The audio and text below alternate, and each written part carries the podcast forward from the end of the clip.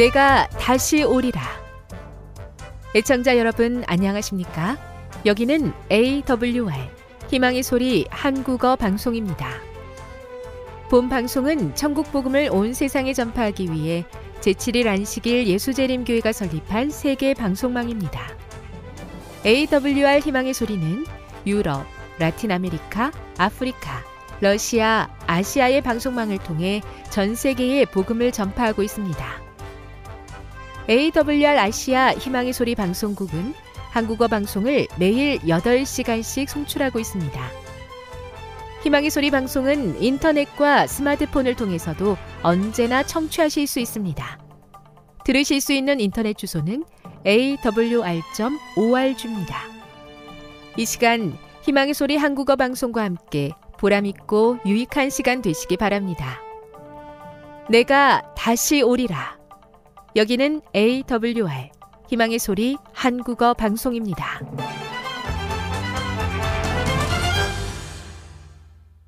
주파수 안내입니다. 괌에서 송출하는 우리 방송은 한국 표준시로 새벽 1시 30분부터 2시 30분까지 11,755kHz로 새벽 2시 30분부터 3시 30분까지 3시 30분부터 4시 30분까지 15,530kHz로 새벽 5시부터 6시까지 9,890kHz로 4회에 걸쳐 송출하고 있습니다. 스리랑카에서 송출하는 우리 방송은 한국 표준시로 밤 9시부터 10시까지 15,530kHz로 우즈베키스탄에서는 새벽 3시부터 4시까지 새벽 4시부터 5시까지 9,760kHz로 타지키스탄에서는 밤 9시부터 10시까지 15,255kHz로 송출하고 있습니다. 애청자 여러분의 많은 청취 바랍니다.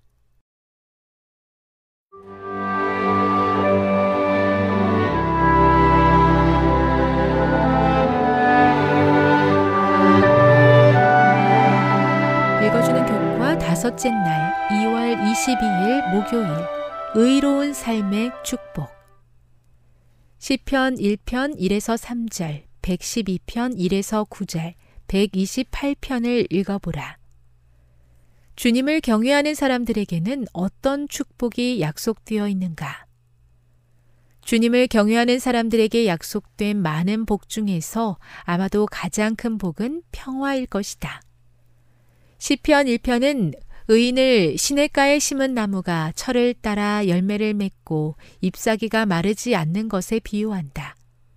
이 비유는 모든 복의 근원을 하나님의 성소에서 하나님의 임재 안에 거하며 하나님과 중단 없는 사랑의 관계를 누리는 것으로 정의한다.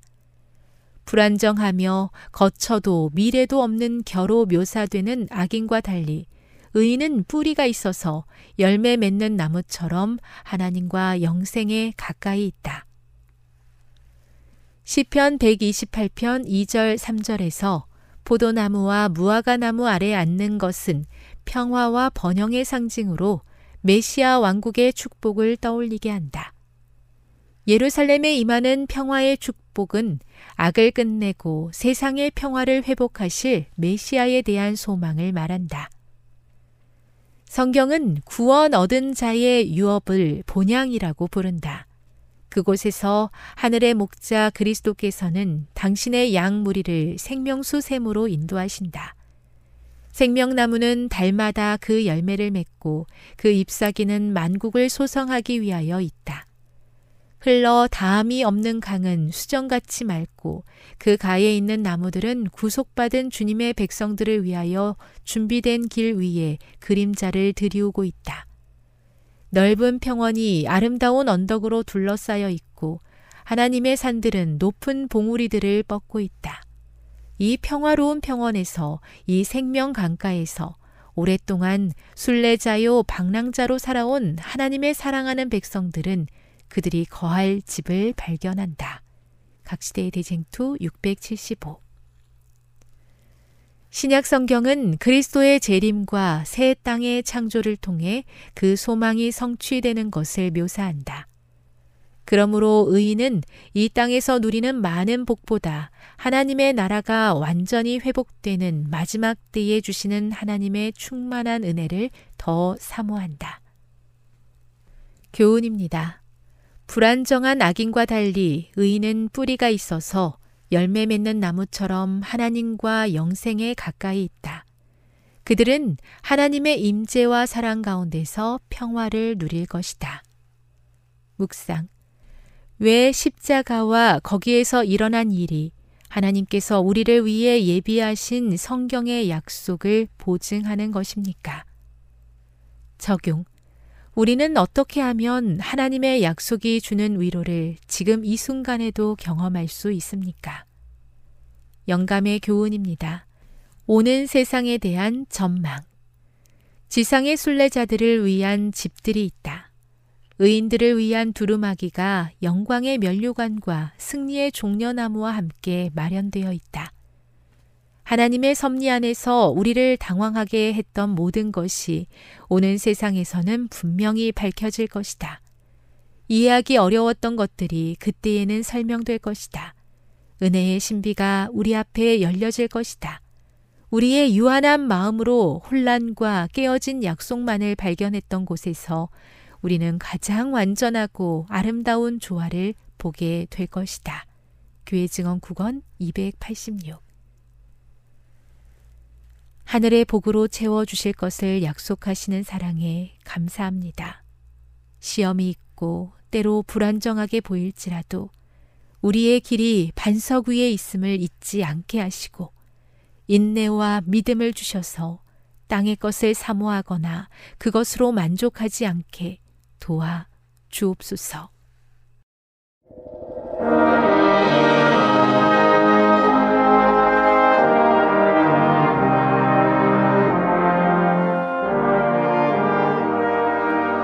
주 안에서 평안하셨습니까? 방송을 통해 여러분들을 만나게 되어 기쁘게 생각합니다. 저는 박용범 목사입니다. 이 시간 하나님의 은혜가 우리 모두에게 함께 하시기를 바랍니다. 이 시간에는 지혜로운 사람이 되게 하는 세 가지 방법이라는 제목으로 함께 은혜를 나누고자 합니다. 지혜로운 사람이 되게 하는 세 가지 방법이라는 제목입니다. 본문은 사무엘하 14장 1절로 24절까지 있는 말씀입니다. 사무엘하 14장 1절로 24절입니다. 수리아의 아들 요압이 왕의 마음이 압살롬에게로 향하는 줄 알고 드고아에 보내어 거기서 슬기 있는 여인 하나를 데려다가 이르되 청컨대 너는 상제된 것처럼 상복을 입고 기름을 바르지 말고 죽은 사람을 위하여 오래 슬퍼하는 여인같이 하고 왕께 들어가서 여차 여차히 말하라고 할 말을 그 입에 넣어주니라. 대고와 여인이 왕께 고할 때 얼굴을 땅에 대고 엎드려 가로되 왕이여 도우소서. 왕이 저에게 이르되 무슨 일이냐? 대답하되 나는 참 과분이이다. 남편은 죽고 아들 둘이 있더니 저희가 들에서 싸우나 말려줄 사람이 아무도 없으므로 저가 이를 쳐 죽인지라. 온 족속이 일어나서 왕의 계집종 나를 핍박하여 말하기를 그 동생을 죽인 자를 내어놓으라. 우리가 그 동생 죽인 죄를 갚아 저를 죽여 사자 될 것까지 끊겠노라 하오니 그러한즉 저희가 내게 남아 있는 숯불을 꺼서 내 남편의 이름과 씨를 세상에 끼쳐두지 아니하겠나이다. 왕이 여인에게 이르되 내 집으로 가라 내가 너를 위하여 명령을 내리리라. 드고와 여인이 왕께 고하되 내 주 왕이여 그 죄는 나와 내 아비의 집으로 돌릴 것이니 왕과 왕이는 허물이 없으리이다. 왕이 가로되 누구든지 내게 말하는 자를 내게로 데려오라. 저가 다시는 너를 건드리지도 못하리라. 여인이 가로되 청컨대 왕은 왕이 하나님 여호와를 생각하사 원수 갚는 자로 더 죽이지 못하게 하옵소서. 내 아들을 죽일까 두려워하나이다. 왕이 가로되 여호와의 사심을 가리켜 맹세하노니 내 아들의 머리카락 하나라도 땅에 떨어지지 아니하리라. 여인이 가로되 청컨대 계집종을 용납하여 한 말씀으로 내 주 왕께 여쭙게 하옵소서. 가로되 말하라. 여인이 가로되 그러면 어찌하여 왕께서 하나님의 백성에게 대하여 이 같은 도모를 하셨나이까?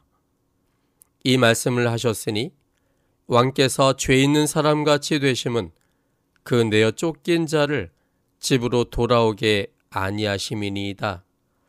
올해는 필경 죽으리니 땅에 쏟아진 물을 다시 모지 못함 같을 것이오나 하나님은 생명을 빼앗지 아니하시고 방책을 베푸사 내어 쫓긴 자로 하나님께 버린 자가 되지 않게 하시나이다. 이제 내가 와서 내 주 왕께 이 말씀을 엿줍는 것은 백성들이 나를 두렵게 하므로 계집종이 스스로 말하기를 내가 왕께 여쭈면 혹시 종에 청하시는 것을 시행하실 것이라. 왕께서 들으시고 나와 내 아들을 함께 하나님의 사람에서 끊을 자의 손에서 종을 구원하시리라 함이니이다. 계집종이 또 스스로 말하기를 내 주 왕의 말씀이 나의 위로가 되기를 원한다 하여 싸우니 이는 내 주 왕께서 하나님의 사자같이 선과 악을 분간하심이니이다.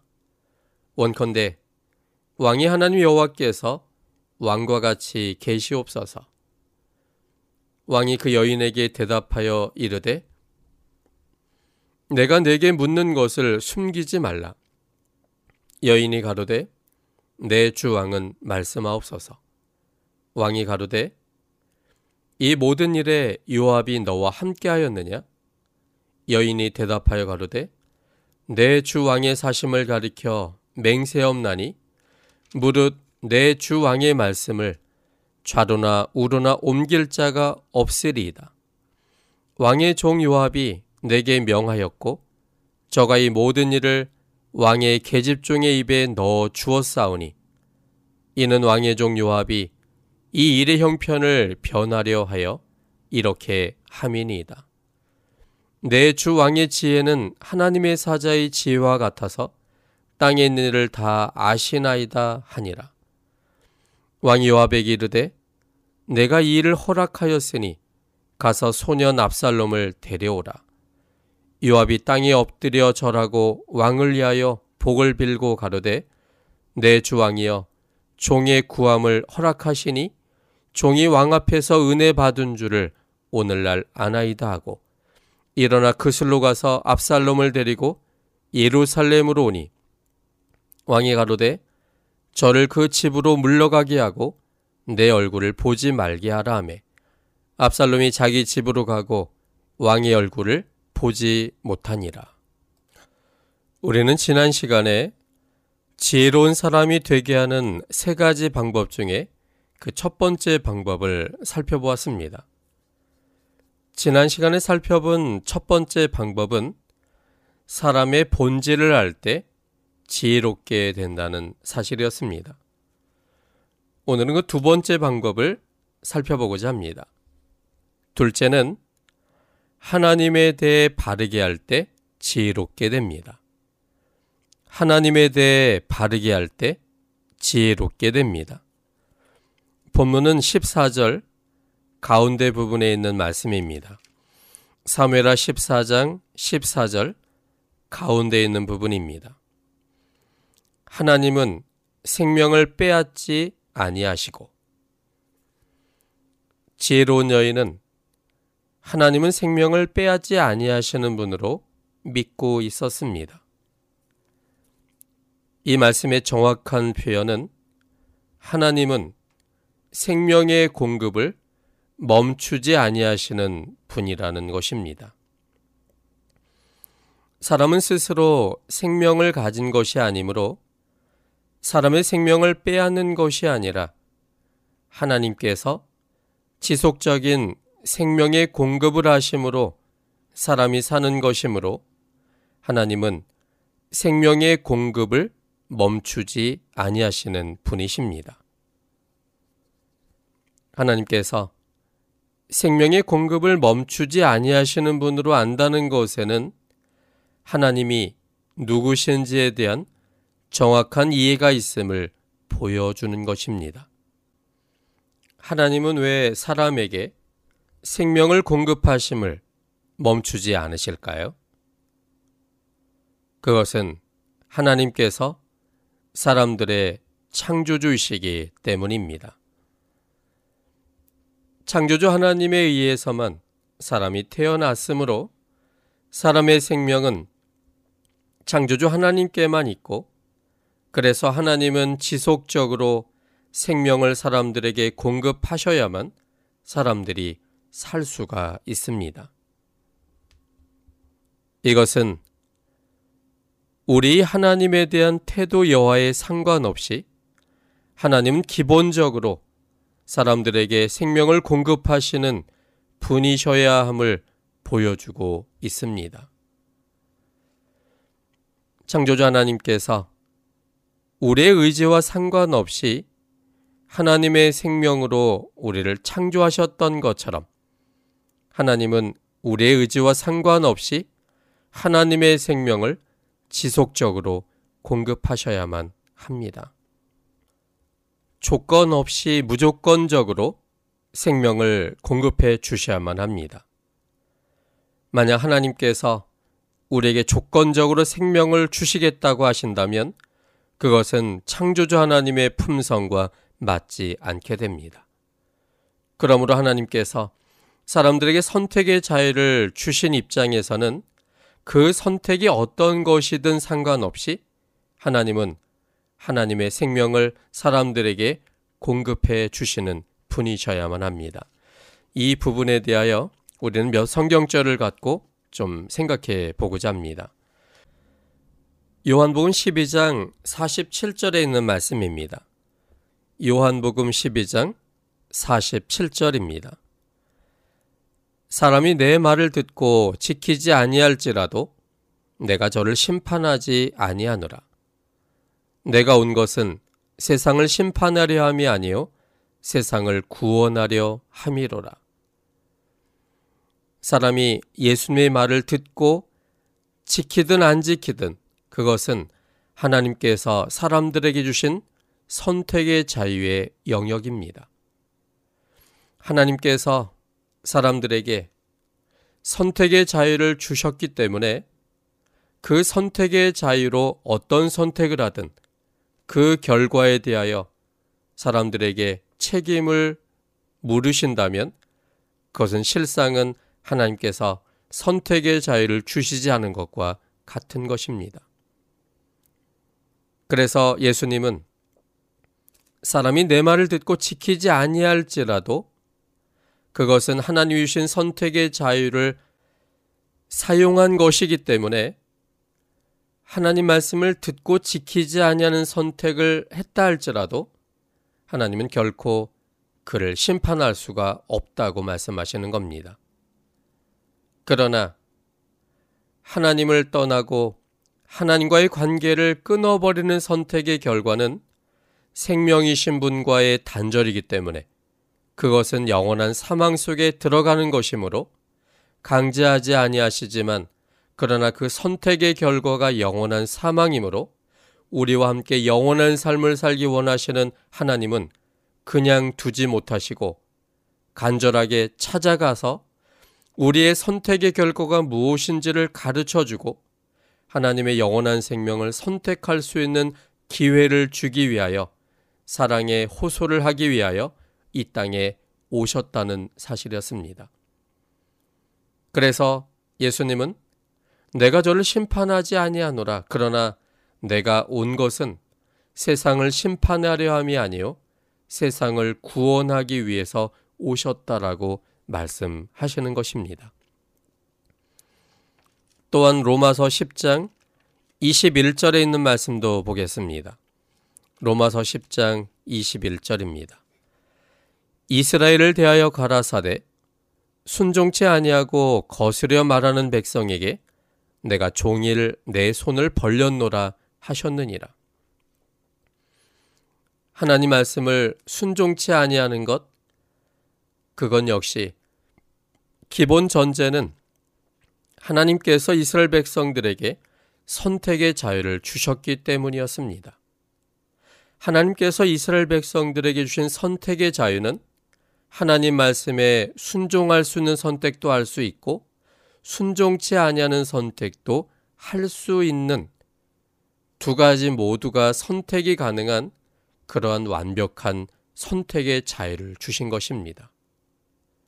그러므로 선택의 자유를 완벽하게 주신 하나님이시라면 하나님이 주신 선택의 자유로 순종치 아니하고 거스려 말하는 선택을 한다 할지라도 그 선택의 결과에 대한 책임으로 하나님께서 이스라엘 백성들에게 벌을 주셔서는 안 됩니다.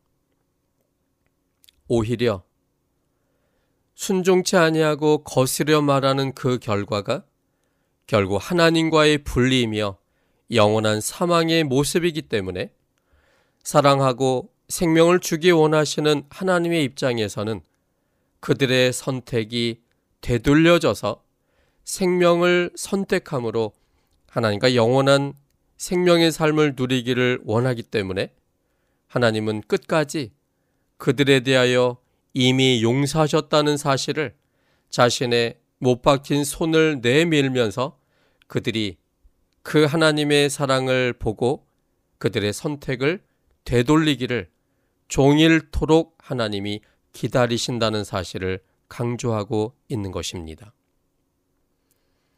여기 하나님께서 종일 내 손을 벌렸노라의 그 의미는 혼내기 위하여 드는 손이 아니라 순종치 아니하여 그리고 거스려 말하는 결과인 영원한 죽음을 이미 십자가에서 해결하셨다는 사실을 십자가에 못 박혔던 그 손을 내 벌리면서 이미 용서하셨으므로 혹 잘못된 선택을 했다 할지라도 이미 용서하신 주님의 사랑으로 돌아오라고 하는 간절한 사랑의 모습을 보여주고 있는 것입니다.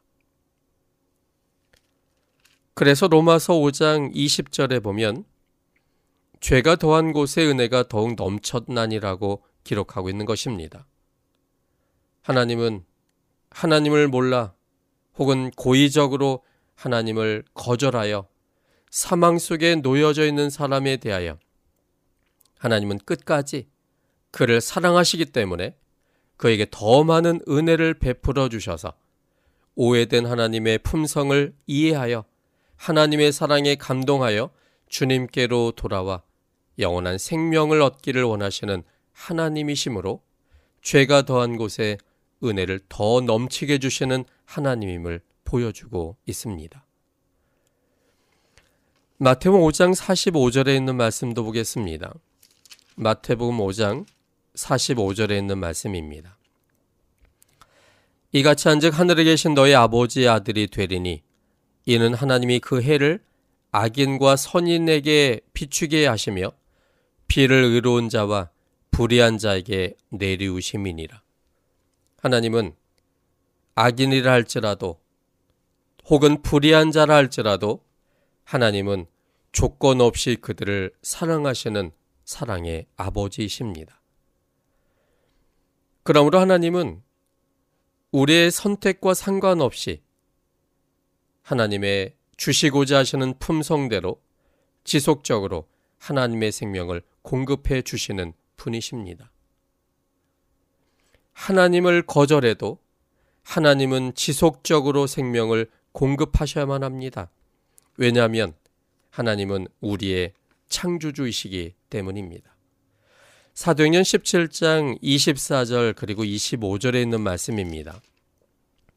사도행전 17장 24절 25절 우주와 그 가운데 있는 만유를 지으신 신께서는 천지의 주제시니 손으로 지은 전에 계시지 아니하시고 또 무엇이 부족한 것처럼 사람의 손으로 섬김을 받으시는 것이 아니니 이는 만민에게 생명과 호흡과 만물을 친히 주시는 자이심이라.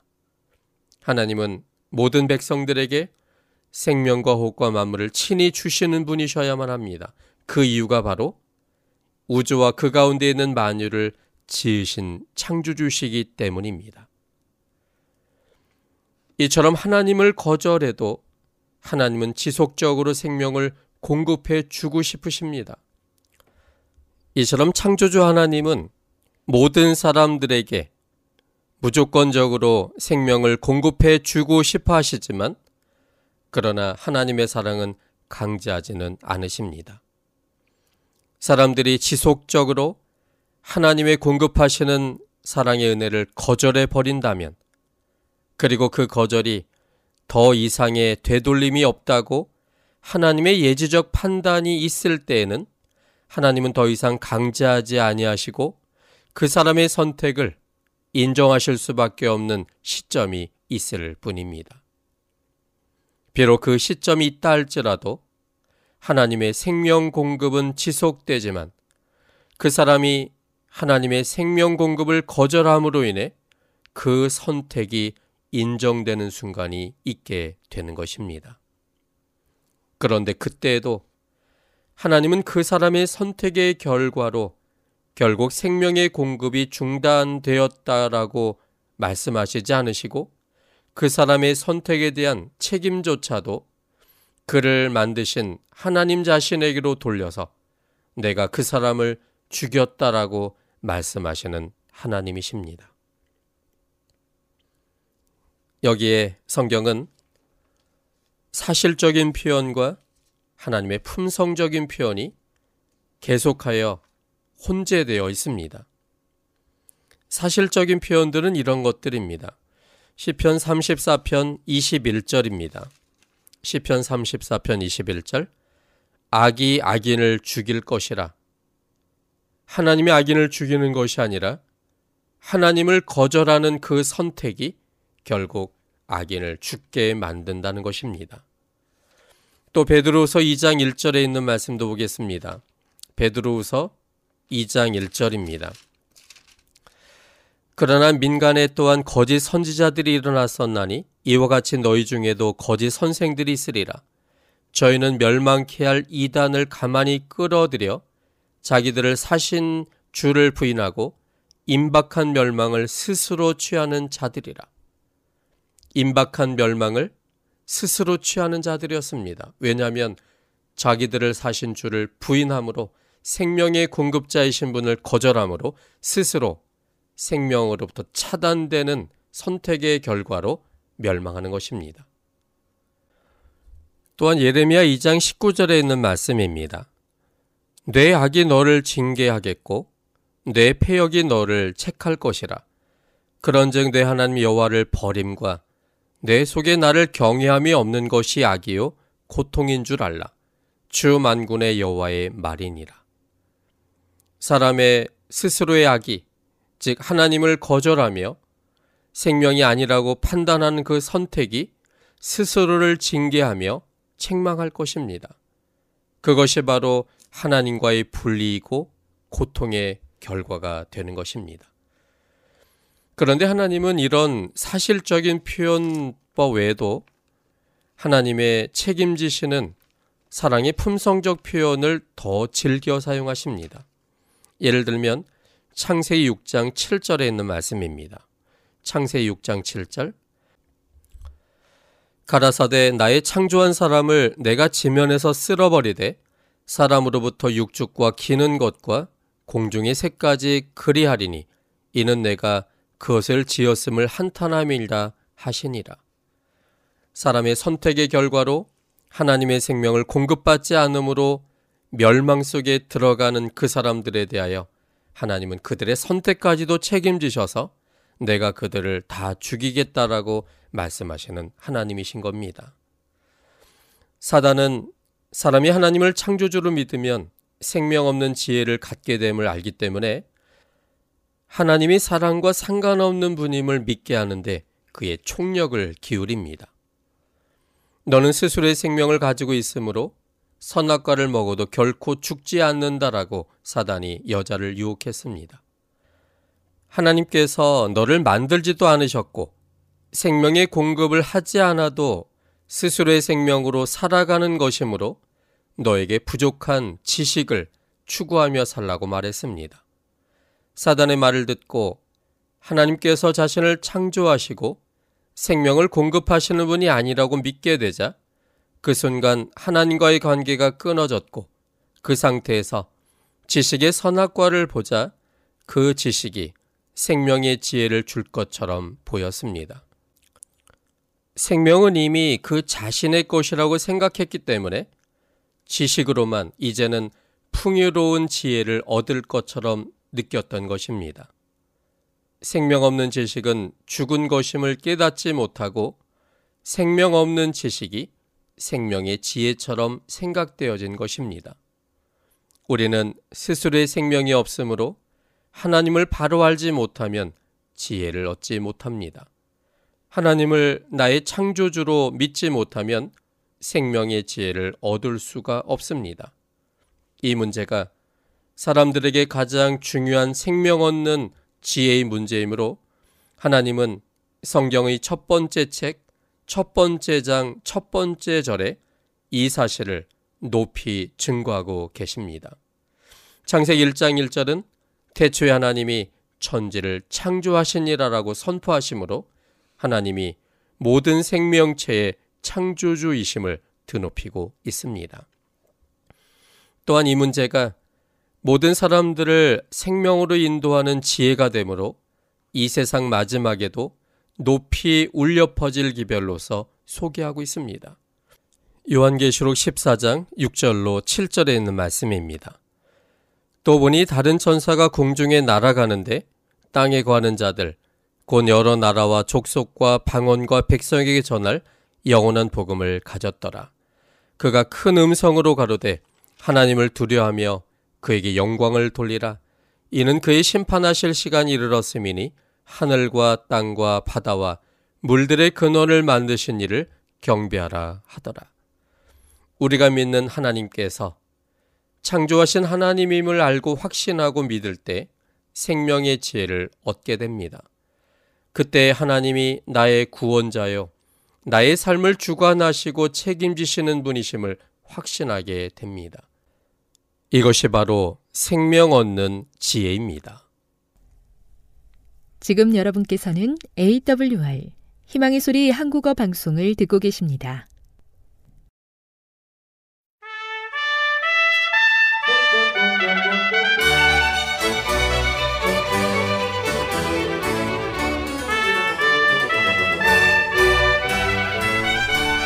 애청자 여러분 안녕하세요. 어, 걸어서 성경 속으로 시간입니다. 오늘 또 이상락 목사님을 모시고 출발하겠습니다. 목사님 안녕하세요. 안녕하세요.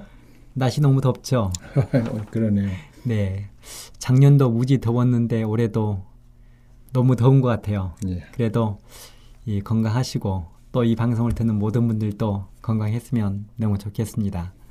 어, 목사님께서 지난 시간에 저희들에게 이 베드로 동굴교회에 대한 그 말씀을 주셨어요. 그 감동이 한 주일 지난 지금도 제 마음속에 이렇게 남아 있는데요. 자꾸만 이 그분들의 신앙했던 모습이 눈에 밟혀지는 것 같아요. 예. 정말 그 어둡고 침침한 곳에서 얼마나 고생을 했을까, 얼마나 햇빛이 그리웠을까, 맑은 공기가 그리웠을까 그런 생각들이 들면서 정말 열심히 저희들도 살아야 되겠다 그런 생각을 많이 해보게 되었습니다. 어, 목사님 그런 감동을 이렇게 가지고 이제 동굴교를 다 나오셔서 눈물도 닦고 그러셨다 그랬는데 다음 어디로 이렇게 가셨어요?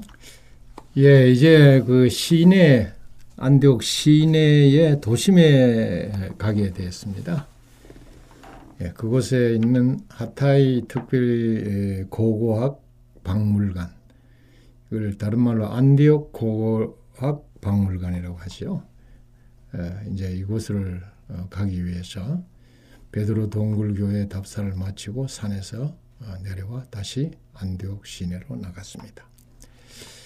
성지 답사를 하는 분들은 이 안디옥에서 꼭 찾아가는 곳이 바로 이 안디옥 고고학 박물관입니다. 이곳은 과거 로마 시대의 예술미가 돋보이는 모자이크 작품들로 채워져 있는 곳입니다. 그리 뭐 화려하지는 않지만은 몇 가지 우리의 눈을 끌만한 것들이 거기에 있습니다.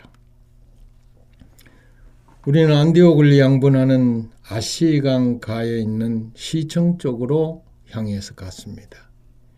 이 시청과 마주하고 있는 아담한 목조 건물이 보였는데 그것이 바로 일명 안디옥 고고학 박물관이라고 불리는 하타이 박물관이었습니다. 이곳은 안디옥의 역사 속 문화와 예술을 보여주는 곳입니다. 이곳에 가서 둘러보면 안디옥이라고 하는 어, 도시를 더 잘 이해할 수 있는 그 도움이 되는 곳입니다. 모자이크 면에서 이곳이 세계 제일이라고 어, 안내인이 말했습니다. 저는 아주 잔뜩 기대에 부풀어서 그곳으로 갔는데 그야말로 건물은 초라하기 그지 없었습니다. 입구에 들어서자 아주 은은한 조명이 관람객을 어, 이끌었습니다. 먼저 어, 석관이 전시되어 있는 것이 눈에 들어왔습니다. 그리고 난 다음 사티로스 두상을 보는 순간 참으로 묘하게 생겼다는 아, 생각이 들었습니다. 약에 취한 듯 몽롱하게 행복한 표정을 띠고 있는 이 두상은 아, 참 매력적입니다. 디오니소스의 시종이자 주색을 밝히는 호색한의 대명사라고 하니 저런 표정이 나올 만도 하다는 생각이 들었습니다.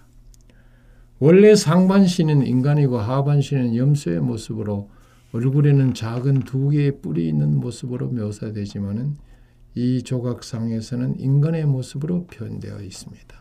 특히 이곳 근처에서 출토된 안디옥의 여신상인 디케나 머리 잘린 비너스상은 이곳을 상징하는 대표적인 모자이크 작품으로 손꼽히고 있습니다. 하지만 이 모자이크의 일부분은 오랜 세월로 인해서 훼손돼서 완전히 복원시키지는 못하고 있습니다. 비록 구멍 뚫린 모자이크들이지만 예술미 가득한 작품성을 보여주고 있습니다. 그래서 이 박물관을 둘러보면서 아 안디옥이라고 하는 곳이 에, 우리 종교적으로 볼 때는 성교 전초 기지였지만은 그러나 역시 그 도시도 여러 우상 숭배로 만연했다 하는 것을 아, 알 수가 있습니다.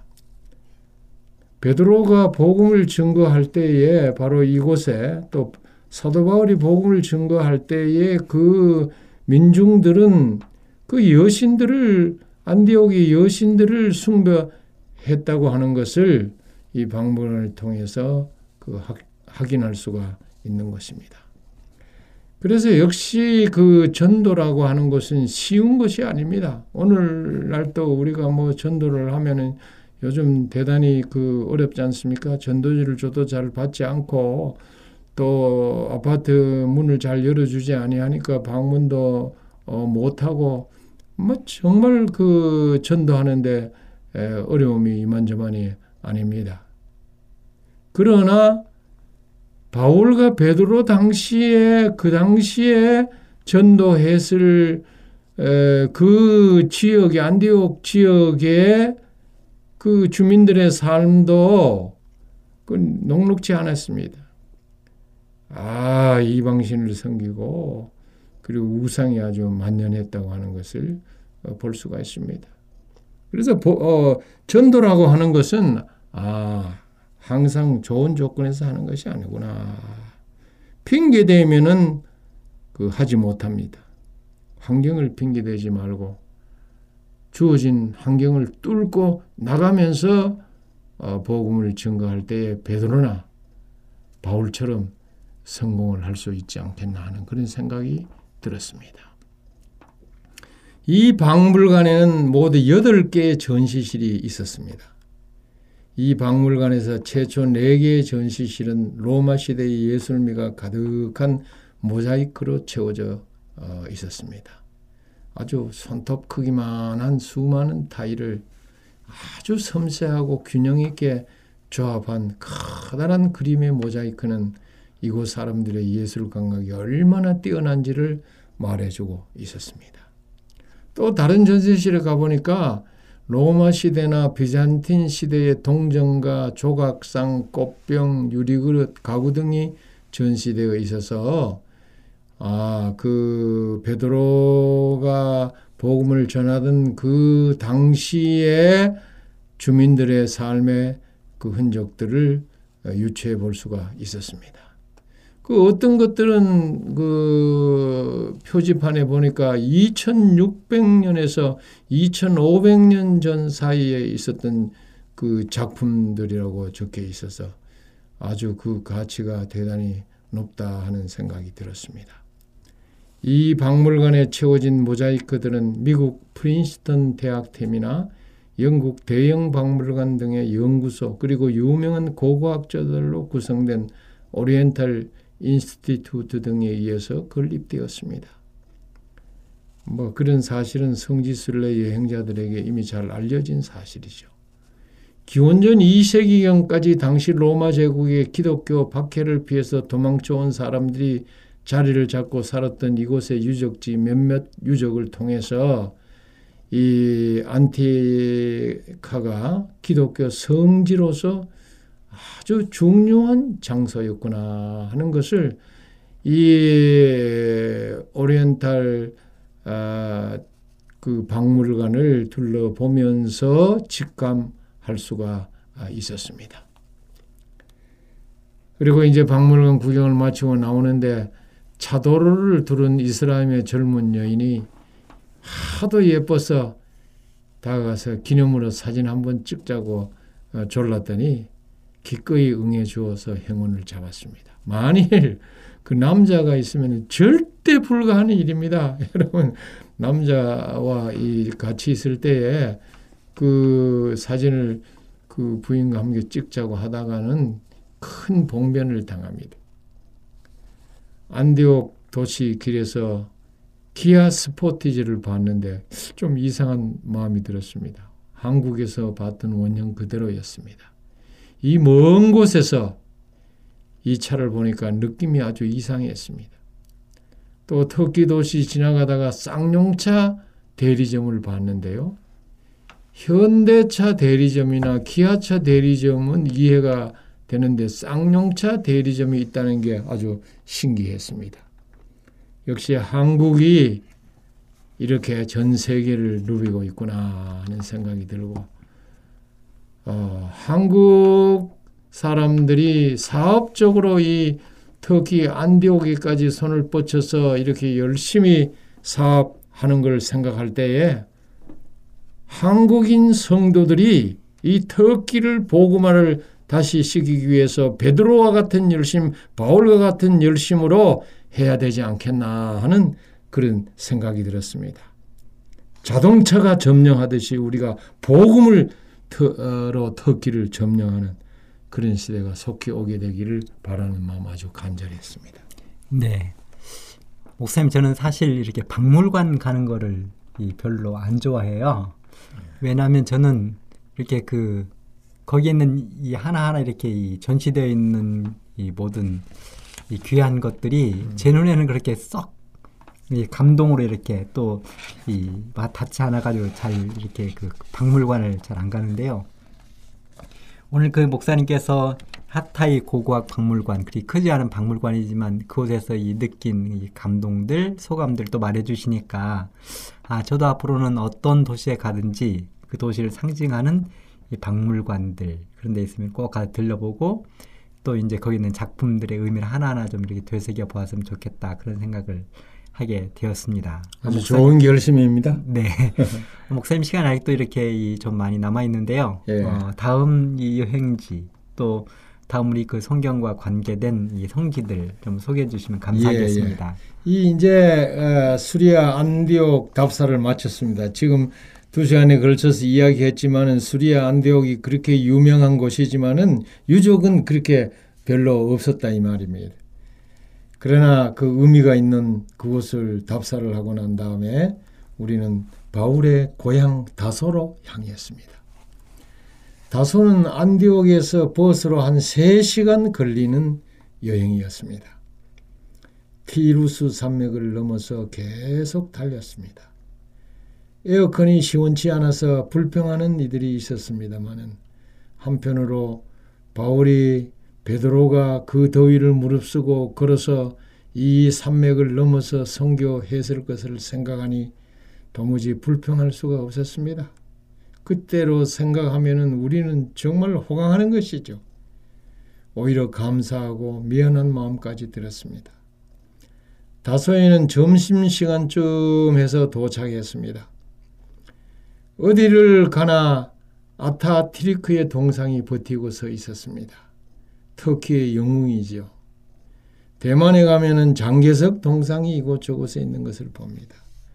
베트남에 가면은 베트남의 영웅 호치민을 보게 되고 필리핀에 가면은 호세 리자리 동상이 이곳저곳에 있듯이 터키에는 가는 곳마다 아타티리크가 있었습니다. 우리나라는 이순신이 있지만 존경받는 역대 정치가는 별로 없습니다. 정말 비극이 아닐 수가 없는 것입니다.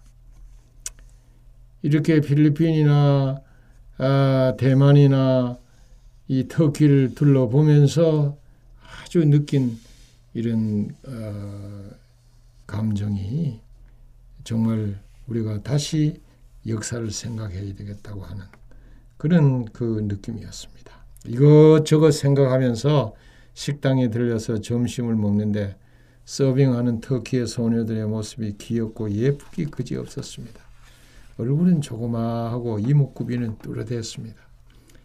아, 이럴 때 꼭 그 여러 사람이 아, 사진을 같이 찍자고 그렇게 해서 그들은 아주 기꺼이 응해 주어서 아주 화기애애하게 여러 사람들이 아, 사진을 찍었어요. 즐거운 식사 후에 다소의 거리를 이제 아, 걷게 되었는데 이곳저곳 유적지가 눈에 띄었습니다마는 성경에서 말하는 유적지는 그야말로 어, 눈에 보이지 않았습니다. 자기라는 태양 아래 다소의 거리는 아주 이글거렸습니다. 등줄기에 땀이 주르르 흘렀습니다. 그래서 이몇 어, 시간에 걸쳐서 온 것은 다소에 있는 바울의 그 생가터를 보기 위해서 왔기 때문에 그 바울의 생가터를 찾았습니다. 거기에 들어가니까 운물이 있었어요. 두레박으로 물을 풀 수 있게 장치가 되어 있었습니다. 아마 바울 시대에 판 우물은 아닌 것 같아 보였습니다. 물을 이제 한번 이렇게 퍼서 보니까 시원하기가 그지 없었습니다. 이 바울의 생가터는 어, 발굴을 해서 지하에 이렇게 묻혔는데 발굴해가지고 유리로 덮여 있었어요. 이 두꺼운 유리로 덮여 있어서 위에서 다 내려다 볼 수 있고 유리를 이리저리 밟으면서 유리 아래 드러나는 바울의 생각 흔적을 아, 두루 살펴보았습니다. 다섯 가지 몇 시간을 달려왔건만 유적지라고는 고작 이 하나뿐이니 너무 보잘 것 없었습니다. 그러나 사도 바울을 생각할 수 있으니 보람이 있었던 것입니다. 운물가 그리고 생가터 그게 다였습니다. 그러나 바울의 숨결을 느낄 수 있었고 그분의 열렬했던 성교열을 전수받으려 기도하며 잠깐 명상에 잠겼습니다. 아마 이 바울 당시에도 이곳을 다닐 때는 지금보다 뭐 더 했으면 더 했지 덥기는 마찬가지였을 것이라는 생각이 들었습니다. 그 얼마나 땀을 흘렸으며 그 얼마나 아, 걷고 그 얼마나 고생을 했을 것인가 하는 생각이 들었습니다. 바울 생가터를 나와서 이제 시내를 걸어봤어요. 온통 뱀의 조각으로 만들어 놓은 분수대가 나왔습니다.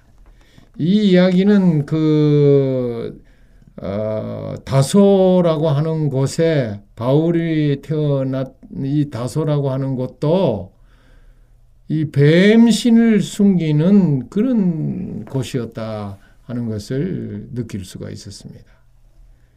그리고 그 유명한 클레오파트라 기념문으로 항했습니다.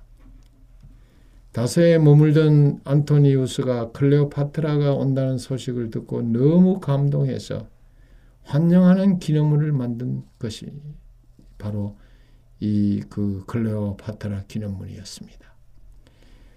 여러분 이집트에서 이 터키까지 왔으니 그 당시로는 정말 엄청난 거리였었죠. 여러 달이 걸렸을 것입니다. 그래서 이 기념문은 아마 바울이 태어나기 전에 만들어질 것이고 바울도 이 문을 지나다녔을 것입니다.